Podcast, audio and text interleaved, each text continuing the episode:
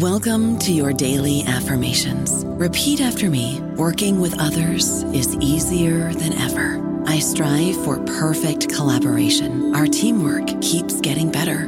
Yeah, affirmations are great, but Monday.com can really get you the teamwork you desire. Work together easily and share files, updates, data, and just about anything you want all in one platform.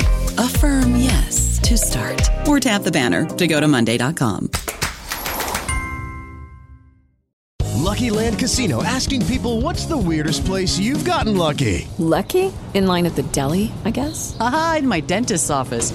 More than once, actually. Do I have to say? Yes, you do. In the car before my kids' PTA meeting. Really? Yes. Excuse me, what's the weirdest place you've gotten lucky? I never win and tell. Well, there you have it. You can get lucky anywhere playing at LuckyLandSlots.com. Play for free right now. Are you feeling lucky? No purchase necessary. Void where prohibited by law. 18 plus. Terms and conditions apply. See website for details. Hello, everybody. This is Marshall Poe. I'm the editor of the New Books Network, and I'd like to tell you that we have a new and improved website. It has two new features that we think you'll love. One of them is a vastly improved search engine so that when you type in keywords, you'll get a bunch of episodes really quick. The other is the ability to create a listener account. And in that listener account, you can save episodes for later listening. So you can create a kind of listening list. We think these features are neat and we think you'll enjoy them. Please visit the site today. Welcome to the New Books Network. Hello and welcome to another episode on the New Books Network. I'm one of your hosts, Dr. Miranda Melcher, and I'm very pleased today to be speaking with Dr. Kelly Colvin about her book titled Charm Offensive Commodifying Femininity in Post War France, published by the University of Toronto Press in 2023. This book I found very cool from like a myth busting perspective especially this book explores how a lot of our current ideas still about sophisticated French femininity were created, why they were created, what the impact was. So, for anyone interested in anything French related, this interview I think will very much be of interest, but it really goes quite a ways beyond that as well. So, Kelly, thank you so much for being with us on the podcast. Oh, thank you for having me. I'm delighted to be here. Would you mind starting us off, please, with a bit of an introduction of yourself and why you decided to write this book? Sure. My name is Kelly Colvin. Um, I'm a professor at the University of Massachusetts Boston here in the US. And I decided to write this book. You know, the early genesis of the book, I'd been sort of thinking about the question of gender and soft power you know, hard power being war, economics, things like that. Soft power being more cultural ways that nations define themselves. And actually, my my now husband at the time was in a seminar with the person who coined the term soft power, Joseph Nye, and it was also happened to be very late in the George W. Bush administration. So we were in grad school with all that and it was the time of like freedom fries and you know americans are cowboys and french people are supposed to be weak in this early part of the iraq war. And it just made me think and so i started reading around this and i read christopher endy's book on tourism and in the book he has this mention of welcome hostesses. Americans would come, and the French government sponsored these welcome hostesses who had pink dresses and white gloves, and they were there to pass out smile checks. So Americans could reward French women for smiling at them. And I was like, and he just mentions it in like a sentence. This is very weird. So I sort of worked from there and worked backward and found this like nugget of air hostesses that then the project really grew out of. I can imagine how odd that would be to find to be like, hang on, what is happening here? So right, I'm very pleased. No, exactly. I'm I'm so pleased you pulled that thread and have the story um to explain that to us. So starting, I guess, at the beginning, why did French authorities want to showcase its women in the immediate post World War II era? Well, France was destroyed. I mean, destroyed in World War II in almost any way you can possibly imagine. Many of your listeners have probably seen the images of just decimated roads and rail stations and So, economically, it was devastated, materially, it was devastated. And before the war, there really had been what I argue are three pillars of France's reputation in terms of its strength and just general identity. And one had been it had a very strong economy. The second was that it had this huge empire, global empire. And then the third was really this reputation for sensuality and particularly for sensual women. And at the end of the Second World War, as I mentioned, it's economically destroyed. It had either begun to lose or had already lost large swaths of this empire. But one thing that remained was this reputation for sexy, beautiful women. And so there's sort of, I think, this impulse to go all in on that in order to regain this um, some sense of global strength. It is was fascinating to me reading that kind of looking towards French women was one of the methods that the government um, sought to do this that I guess hadn't occurred to me as in the midst of this devastation, looking to that as an area. Um, but clearly, that was a focus. And as you've already mentioned, um, Air France, the hostesses on the airline, become very much the central part of this. So, can you walk us through a little bit, kind of who were these hostesses? How did women become an Air France hostess? Like, take us inside these, in some ways, they sounded like very strange rooms.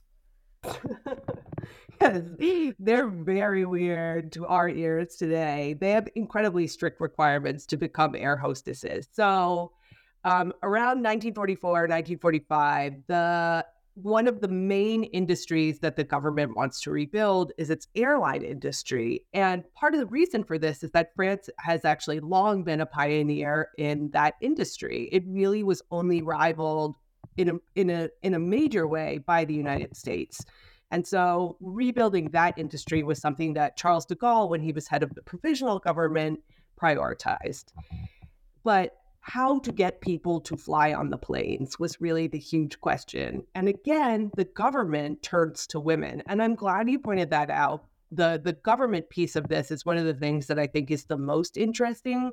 And as I'll, I'll go through some of the requirements, but the idea that a government would mandate this seems particularly uh, French and um, ripe for analysis, we'll say. So, in order to be a hostess, you had to pass a series of initial screenings. And so they held like open calls for women. Um, and they were very, like I said, very strict requirements. For height, you had to be between one and a half and 1.7 meters. You could weigh no more than 140 pounds.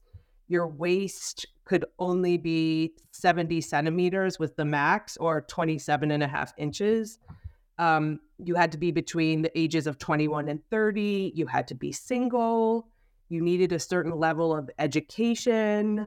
You needed first aid or nursing training. And you needed to speak both French and English. And in addition to that, German, Spanish, or Italian. So those were like the very, very initial requirements. And oftentimes they would try these little tests to see if someone actually could speak English. So they would be like, uh, do you speak English? And then they could cut some of the some of the candidates. But the other part of it, so once you got past those initial requirements, and again, picture a room with you know hundreds of young women there being weighed and measured and tested and to be a hostesses. Then you would go into a separate room with a jury. And the jury would be, it really depended. It could be anywhere from like five to 10 people. It was almost always all men, although in later years they would add a current um, air hostess to the panel.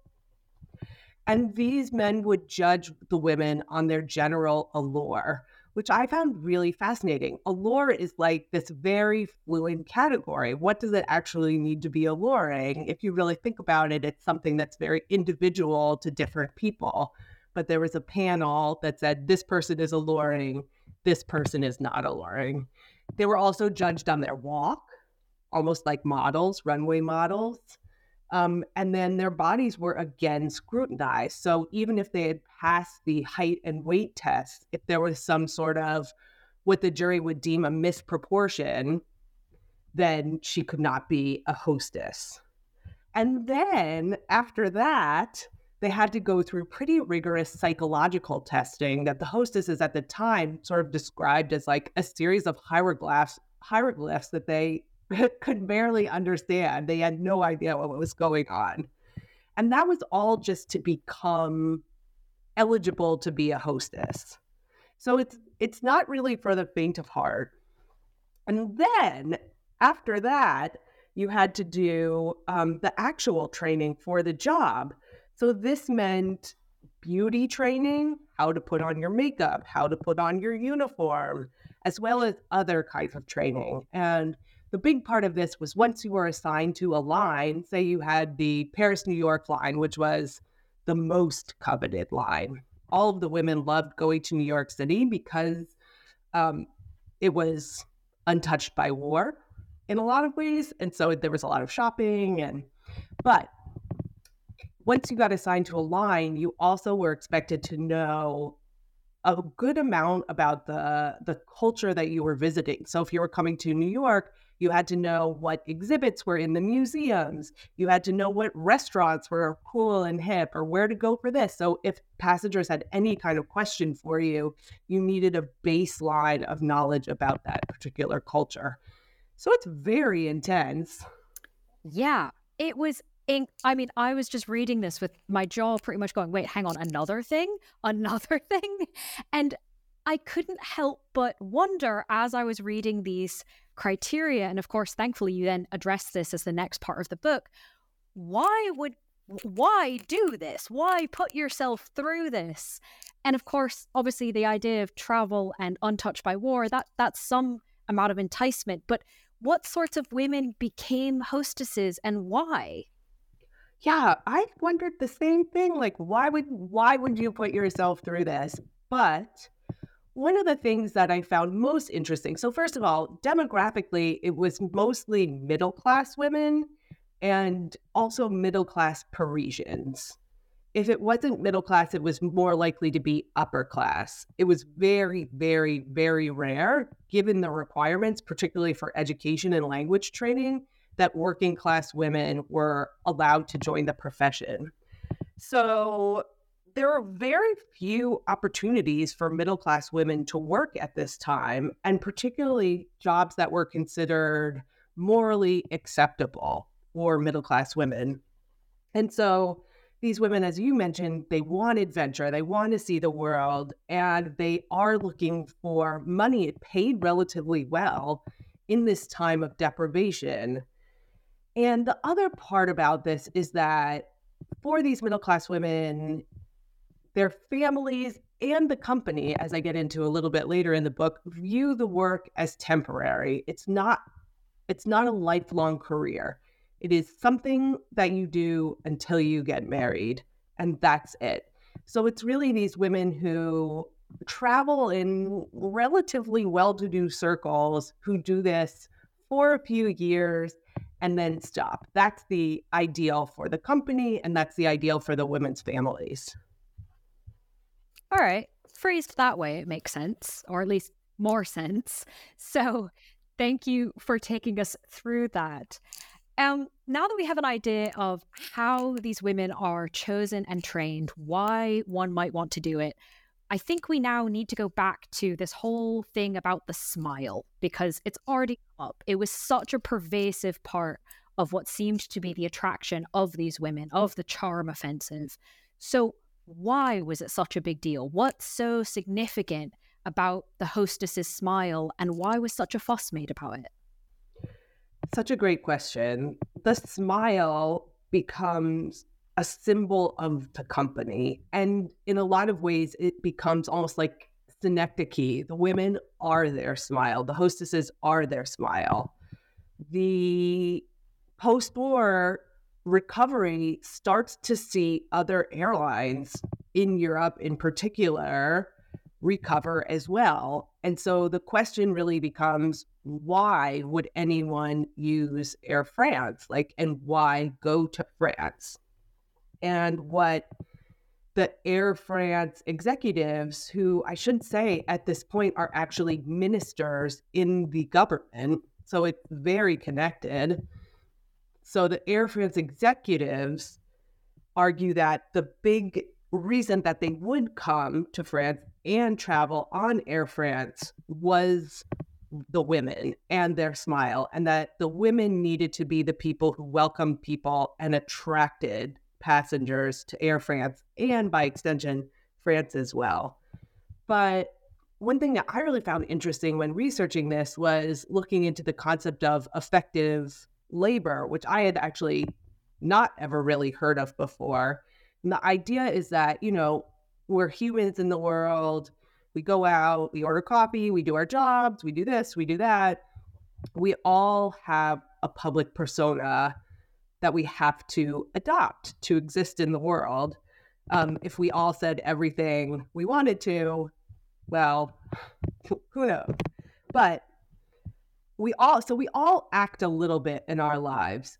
But this is really another level because this is a company and a government that is telling women that it is not acceptable to have any other, not just expression on their face, but a smile, but also it is that they should feel this internally as well. So it's controlling both the physical and the emotional lives of these women. And one of the things that I found interesting was the toll that it really took on the women. You know, in some ways it's it's not a fun job. Even then when it was a little bit more glamorous to fly and there were fewer people on planes and better food and all of that, it still was very stressful and very difficult. And people had very high expectations of these women. And so the hostesses would have to deal with difficult passengers, as we'll talk probably a little bit later about. They had to deal with a lot of sexual harassment from passengers. Um, mothers had high expectations that the hostesses would simply take their children and watch them on the planes or prepare food like a la minute for them. So there were a lot of things that the women had to navigate, but they were never allowed to like drop the mask of the welcoming smile. And in around, I think it was 1969, there was actually a big test of employees for Air France and their mental health. And it was found that hostesses were seven times more likely to be grounded for mental health reasons than pilots, who, as we know, sit in the cockpit and don't really deal with the passengers and don't have the requirement to constantly wear this smile. But the company also built whole advertising campaigns around the smile as well. And so it just really became the thing in the 50s and 60s that Air France hostesses were known for. I don't know about you, but I'm very busy and I don't have a lot of time to cook. That's why I subscribe to Factor. Eating better is easy with Factor's delicious, ready to eat meals. Every fresh, never frozen meal is chef crafted, dietitian approved, and ready to go in just two minutes. You'll have over 35 different options to choose from every week, including Calorie Smart, Protein Plus, and Keto. These are two minute meals. Factor meals are ready to eat and heat, so there's no prepping, cooking, or cleanup needed.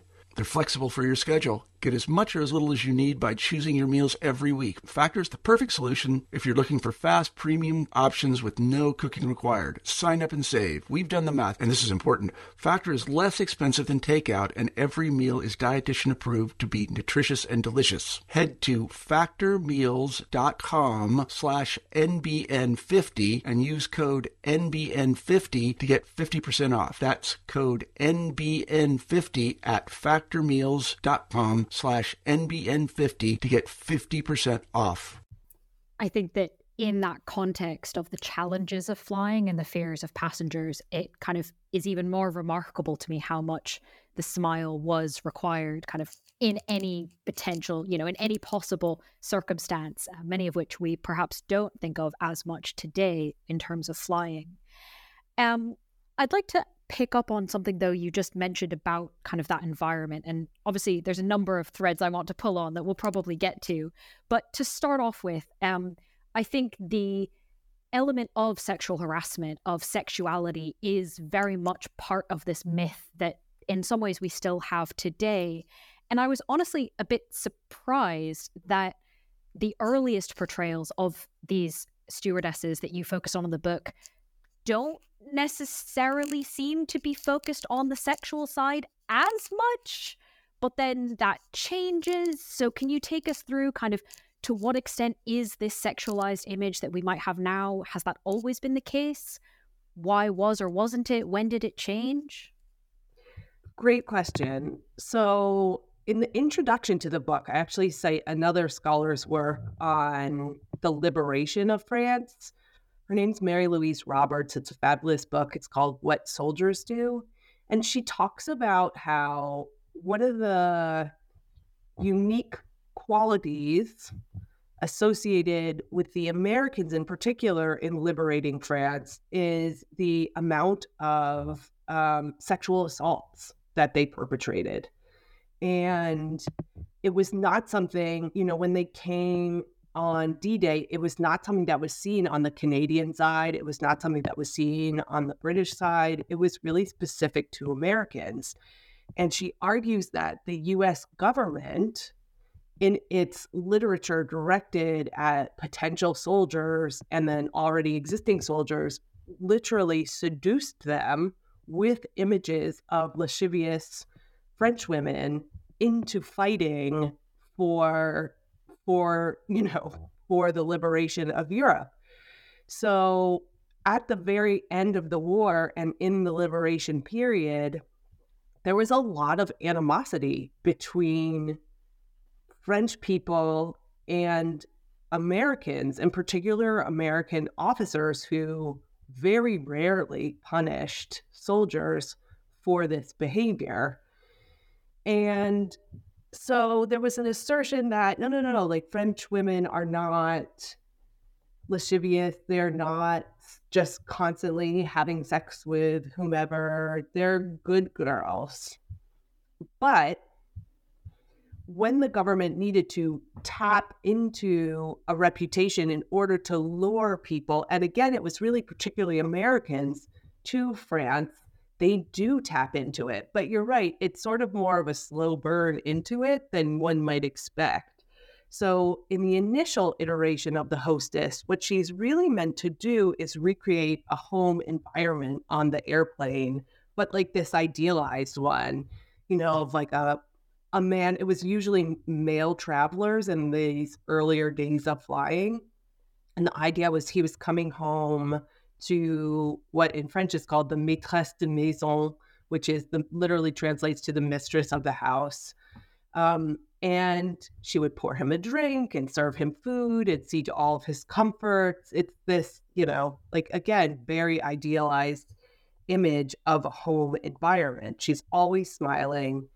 But as we move into advertising campaigns later on, there's a promise from the company of a sexual availability that that comes into play um, and the company ads begin to sell the hostesses bodies as well. There's one that's i think it was in vogue magazine that said something like our lovely ladies are ready to pleasure our passengers or there was one that said like we are ready to deal with lots of affaires which in French means business, but it also can have this double meaning of affairs.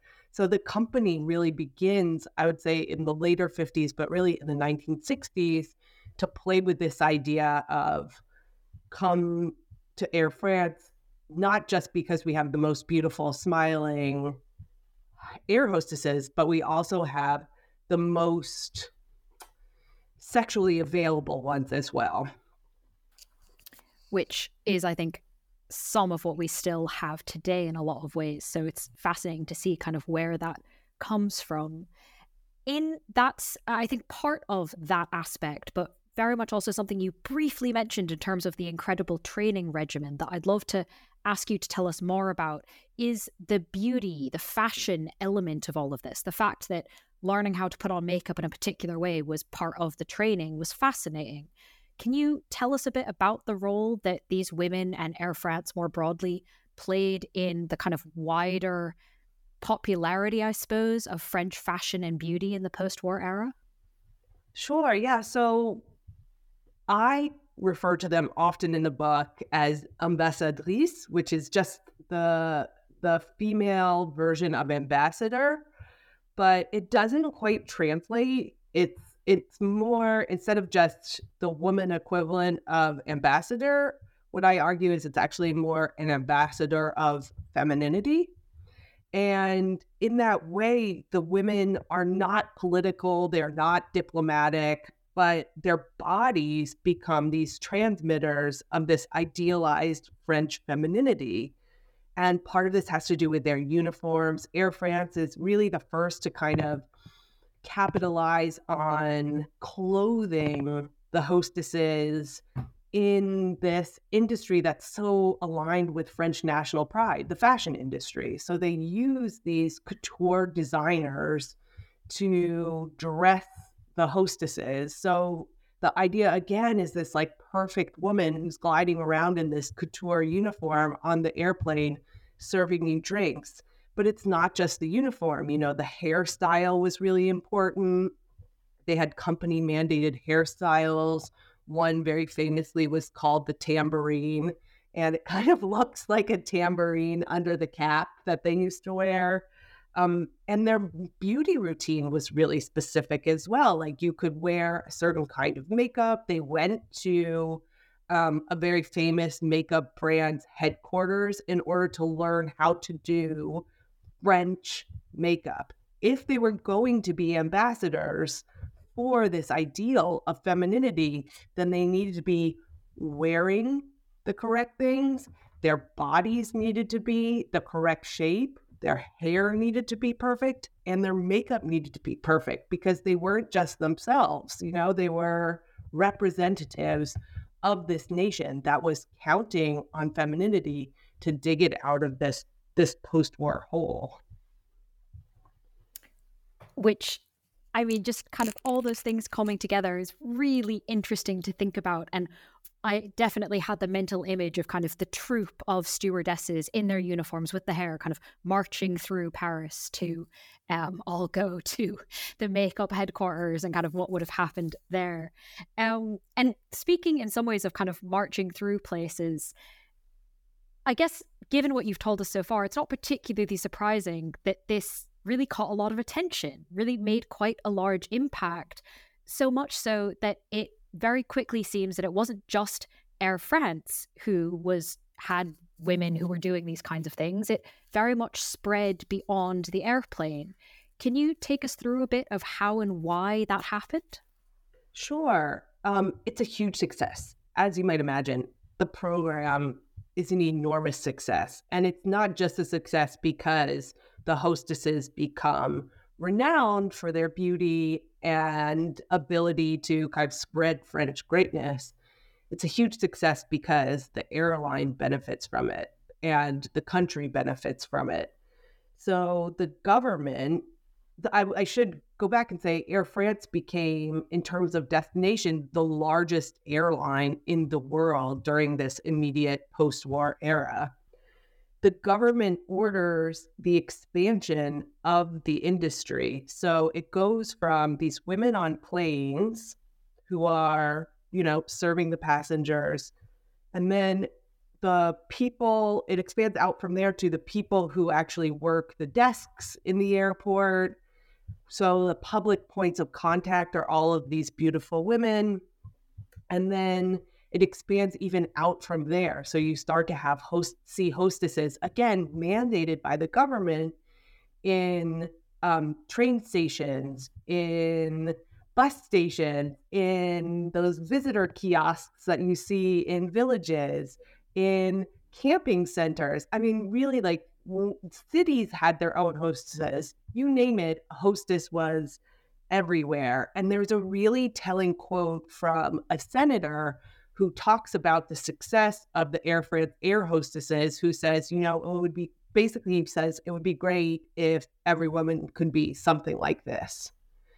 And I think about like the pressure that that must have put on the women at the time, given what we know about the requirements to become an air hostess, the thinness, the linguistic capacity, the education, the, but really the the the general allure. How do you how like what what kind of pressure does that put on any given woman at any time to do that?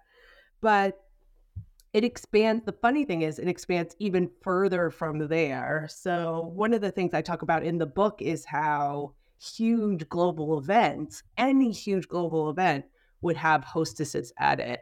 So I mentioned the Brussels World Exposition um, in the 1950s, but the Grenoble Olympics were in some ways the apex of this moment. And when France hosted the Olympics, it was really a moment where the president of France, Charles de Gaulle, was wanting to showcase this society, French society, as a powerful society. And again, France is coming off of a period in which it is losing ground in many of the hard power measures. So, what they mandate when they win the Grenoble Olympics is that every sport, every hotel, every part of Grenoble is staffed by these hostesses and in order to do this, they recruit women, yes, but they find trainers. And the person that they have to train these hostesses is the head hostess for Air France. Her name is Solange Catry. And she comes in and she basically creates an army of these hostesses so that all of these athletes, but even really more importantly, all of these journalists from all over the world can come and see that French women are sexy, that they are beautiful, that they are fashionable, that they are available. So it just really explodes this concept of hostessing. Absolutely. And I think the point about pressure, and especially the pressure to, as you mentioned earlier, always have a smile. Yeah. Right. That's that's a huge one because that's literally kind of every instant of any interaction. Um, so it's very worth highlighting the explosion of it. And it's not just in France. So, can we expand that even further? And could you tell us a bit about the reception and reaction to these hostesses in the US and also maybe why the US was such a key audience? Sure. Yeah, the US was really the main draw for the French at this time. And the reason is that the United States was the financial center of the world by this point. You know, like we know that yes, it had started to move that way after World War One, you know, from places like London and Paris to New York. But in the interwar period, the US is kind of less interested in being involved in not just like global affairs, but also a little bit global financial affairs. After World War II, clearly a different story with the Marshall Plan and with with many other things, but also like you know two giant wars destroying the infrastructure of Europe in less than what is it 30 or so years like that really changed the financial map of the world and new york city really became that capital. And what the french want is dollars. Tourism already by 1946 is the second largest industry in france. And I should say, like, the industrial output of France after the war was something like 38% of what it had been in 1938. So it's, I mean, it's pretty strikingly decimated. It's not just that it wants the American dollars, it needs the American dollars. And the way that they target American dollars is again through this tourism industry that has become so central to the French economy. So, advertising campaigns for Air France are hugely important in trying to get Americans to come over but also the idea that France is fancy and France is beautiful women and France is luxury goods and France is fashion. And as I mentioned earlier, like it's the women, it's these hostesses who can carry all of this on their bodies. So when you mention expansion, you're totally right. They send these hostesses not just on airplanes to sit in airports, these women go everywhere. They are in Dillard's department store in Atlanta selling Air France inspired handbags. You know, they're in San Francisco, they're in Chicago at like a fancy polo event talking up the tra- the perks of travel to France. So they really target Americans. They do detailed research the government does about how much money average middle class Americans have because that's a key shift from tried to attract upper class Americans before World War II to really targeting middle class people. Um, so they they do this detailed market research about how much money Americans have and should be spending, in their opinion, in Paris, in particular, and they go after them and they use these women. They send them everywhere to attract people to France. And so the concept of anything to do with France is somehow fancy or chic or mysterious, you start to see it spread even further than it already had. I think I mentioned things like, you know, parties in California that are French themed, or there's a sorority in Georgia that has like a Pigalle night, which is a neighborhood in Paris. So it really becomes quite ubiquitous, this association of France with these beautiful, elegant women, and the hostesses are the key. That's, I think, really helpful to understand kind of just how big a deal it is and also what the stakes are um, for why there's such an emphasis on this. And so I guess my question is if that's what France is trying to get from this, what are the impacts? How, for example, do is France described as a country um, while this is all kind of happening and becoming more popular? Like, does this does this have an impact on how France is perceived? Yeah, it's interesting because what I noticed over the course of this time period was that the country itself starts to become perceived as feminine and just this incredibly strong link with these women and with these um, you know luxury women's handbags this luxury beauty industry, this fashion industry, it's very much geared towards women. And so the portrayal of France in the popular imagination becomes more feminine. So not only is France a place with beautiful and often very willing women in the popular imagination, it's also described as a woman more generally. You know, there are lots of writers, um, from around the world who start to talk about how Paris is a you know a former lover that you just can't get out of your mind and um and I find that I'm not quite sure to be totally frank like what does that mean if this this notion of soft power has almost translated into like an effeminacy of the nation? I'm not quite sure if that's what the executives of Air France and these government ministers had intended. In fact, I'm quite sure that they hadn't intended that. But it's very interesting in a time when a lot of these traditional measures of power are waning for the French military, economy. But this one marker is surging. What does that do to the reputation of a country? I find it actually quite amusing to think of the French ministers and how they might have responded to this because I, I agree. I don't think that that's probably what they were going for. Um, but they did at least get some things out of it. So, you know, there there is that, I suppose. Um, speaking of getting things out of it, though, I think there's kind of an easy supposition that having so many more women um, recruited into the workforce, I mean, just from a purely numbers point of view, like this is opening up a bunch of jobs, especially to middle class women that wouldn't have necessarily had these kinds of opportunities before, um, puts them in very prominent positions. There's an easy jump, I think, to go, well, does that help women? Does that, you know, do they unionize, band together, representation? I mean, we are especially in the 60s and 70s, talking about um, women's liberation in at least the US, for example. Does any of this prominence and sort of size help French women? It's such an interesting question, Miranda.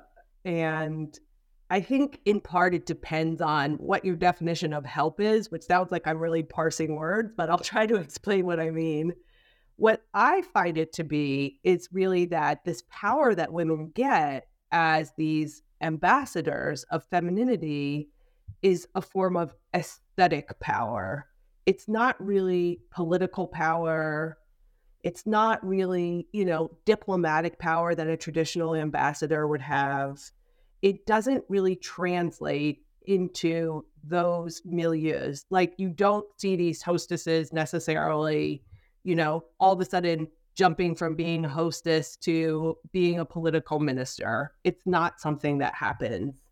Um, and the amount of labor that women have to perform to keep up this feminine ideal is something that I found when I was researching to be really shocking when you consider the fact that women were paid significantly less than their male counterparts to begin with, and this, like you're saying, this is the 60s and 70s, it's far worse than even today, then you realize like they don't have these women and they have to be single.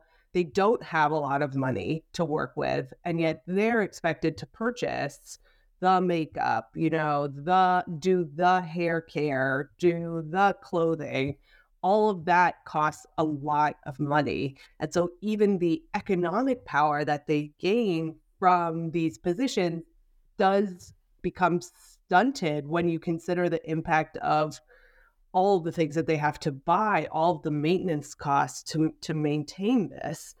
The statistic I found fascinating was that French women I think it was up until just a couple of years ago, spent more than any other nationality of women on beauty products.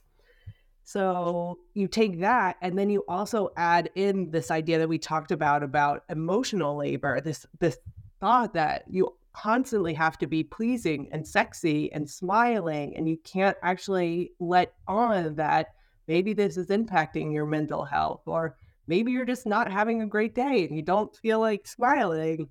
I'm not sure it translates in the way that, as you said, there's a simple narrative that could show, like, you know, they got jobs, they made a decent salary, and and that should, in some ways, catapult them. I I would complicate this a little bit. One of the things I loved the most in researching this was seeing how um, the hostesses were the pioneers of women's unionization in post war France. And what it made me think was, you know, like the government, the company, they could try to control a lot of factors here. And they did, right? Like the height, the weight, the language, the this, the that. But when you get a group of people together who are performing the same work and it's hard work, you can't really control the conversations that they have about the job. And so these women really fought back and they are pioneers in uh, challenging age discrimination laws, marriage discrimination laws, all of these kind of things that I think we probably take a little bit for granted. Some, what would it be, like 50, 60 years later? They really are the pioneers. So there is some power inherent in it but the larger picture of this aesthetic power doesn't really translate into pa- real power for women. I would probably say no. Mm. And I think that's one of the important myths being busted in this book as well. So thank you for sort of talking us through that aspect.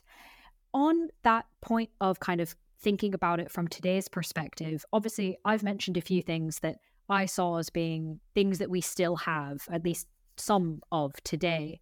But given that you're obviously much more expert on this than I am, do you see any of these messages or any of these legacies um, with us now from from these efforts?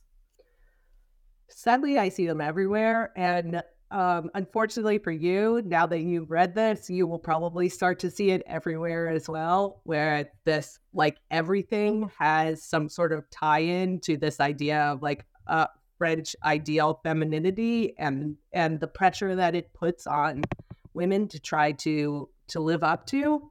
So in the conclusion, I really talk about how there's become this like cottage industry. I don't even know if you could call it. A, maybe it's called like a chateau industry. It's so big of of not just creating this ideal femininity, but continuing to sell it and sell it hard. I don't know if you're familiar with like the the self-help books that come out about French women all the time, but one of the most famous here was French women don't get fat. And it's sort of like how French women are able to eat what they want and never gain weight there are books about parenting, how French babies and children are better behaved than other people's children. There are books about marriage, about how French women are doing this better. Um, if you're on Instagram or any kind of social media, there's a lot on French girl chic. And what I really wanted to say, in some way, it's like this is not natural. This is not biological. This is not innate. This is the creation of a company and really a government that is in crisis that taps this population, that taps this idea of superiority and foists it upon the world. In so doing, it foists it upon French women on one side of the equation, that they have all of this pressure to live up to it. There's a lot. At, there's a lot on. Um, I've actually been working on something about fat phobia in France, and how intense it is and how it has really nationalistic tones. I was going to say undertones, but it's really just tones to it.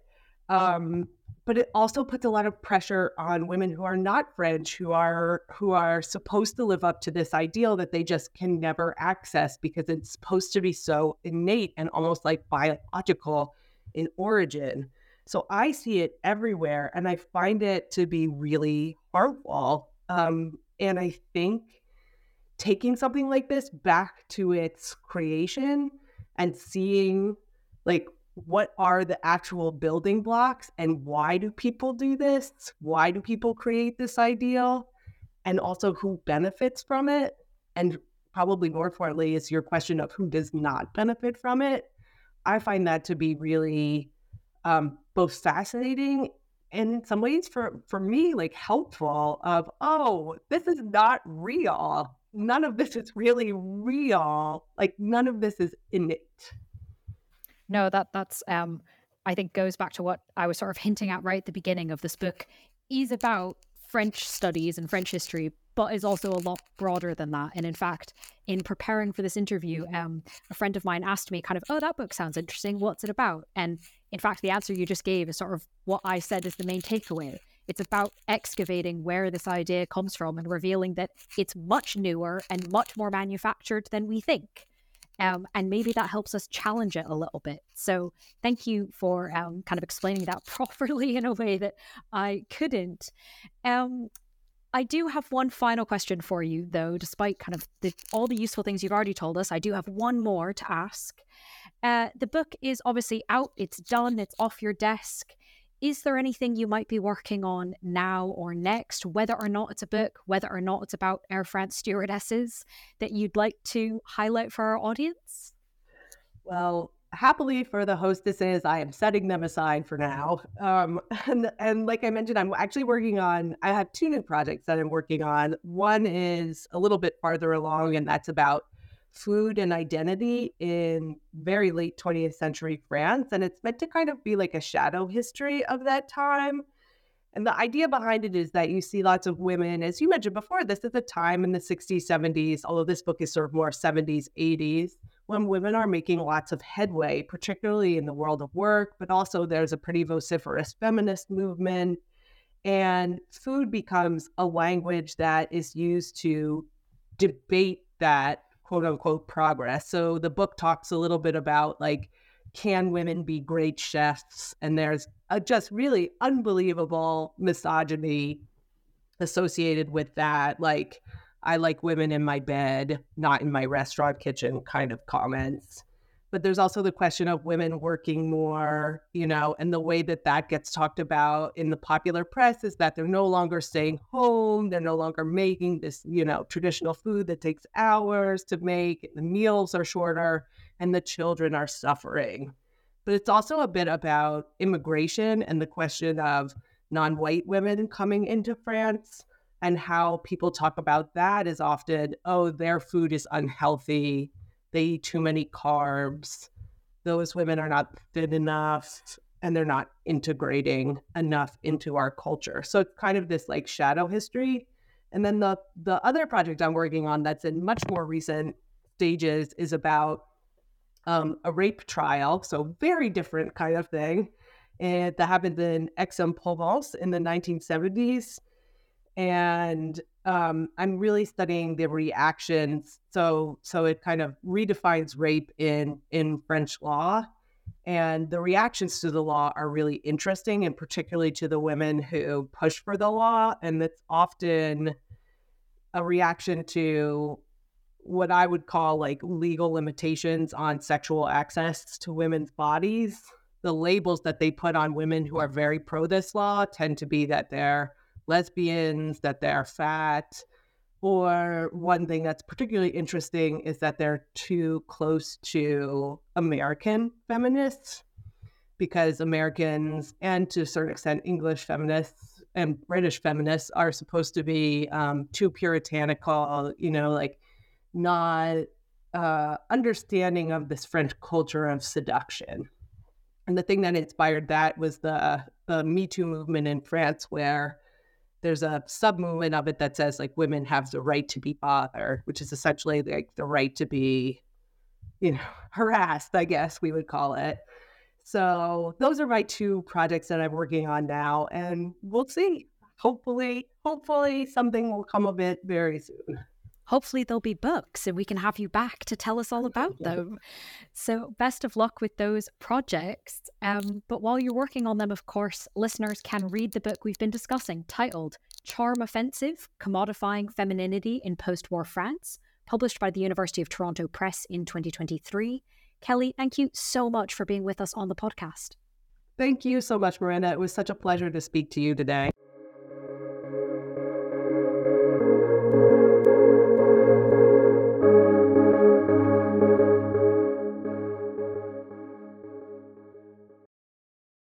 Lucky Land slots, you can get lucky just about anywhere.